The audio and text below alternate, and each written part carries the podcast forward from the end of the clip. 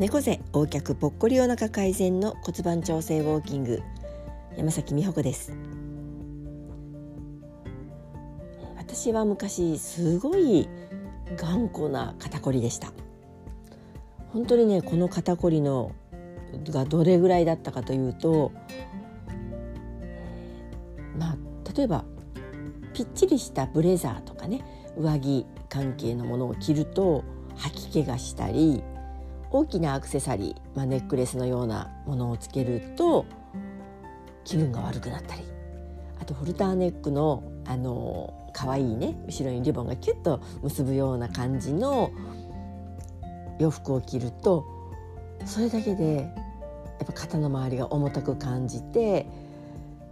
だんだんだんだんもうなんていうかねもう着てられないその服を着てられないとか、まあ、そこを緩めないとしょうがなくなったりとかっていう感じで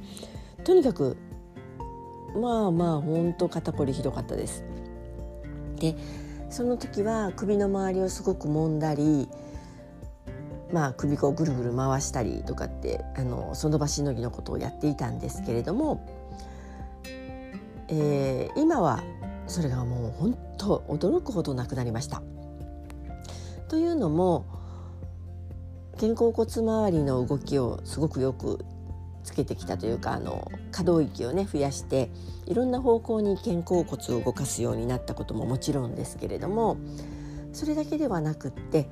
えー、ふくらはぎの筋肉だったりお尻とか脇腹とかでその辺の筋肉いろいろこうちゃんと本来動く方向に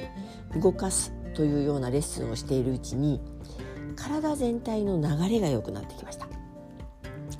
えー、肩を揉むとかあの首周りをマッサージするということは確かに、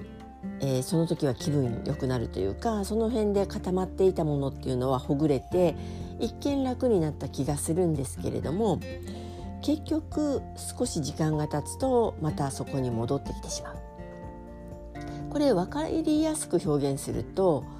あの泥水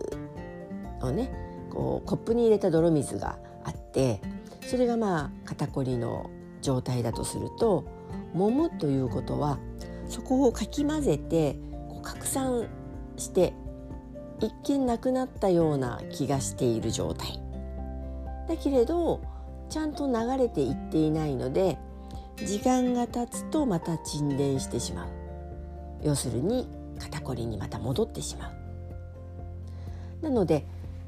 あとはコップの水でイメージすると分かりやすいようにその流してしまうというか捨ててしまうという行為が非常に重要になります。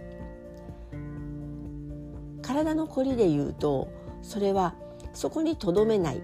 ということなのでその幹部というかね肩こりなら肩周りだけではなくって全然違う離れたところの筋肉とかもまんべんなく動かすことでそこにとどまらずにちゃんと流れていくようになります。なのでねちゃんとこう揉むマッサージのやり方もねレッスンではやりますけれどもそれだけではなくってそこと関連するところもちゃんと動かしましょうと言っています。えー、あとね肩こりどうしてもこう体全体を一度に動かすっていうのが難しい場合えー、後ろの方ばっかり揉むんではなくって鎖骨周りをマッサージしておくのも非常に有効です。リンパの流れとかでね最終的に鎖骨とか、えー、胸の胸骨ですね真ん中にあるど真ん中にあるような骨のところですけどもその辺りに、えー、最後流れ込んでいくのでそこをちょっとこう刺激しておくだけでもとてもあのすっきり感が、ね、肩だけ揉むのとは違ってきます。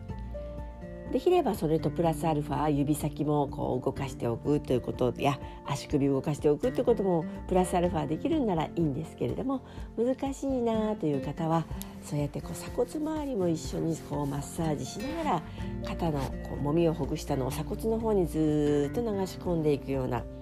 手の動きをちょっとやってみてください。ね、やっぱり肩こりがあるだけでもねちょっと一つ一つの動きとか私のように着る洋服まで左右してしまうようなことっていうのはとってもねもったいないことだと思うのでちょっとそういうちっちゃな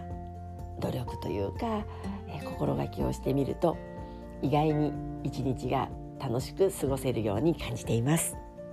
骨盤調整ウォーキング山崎美穂子でした。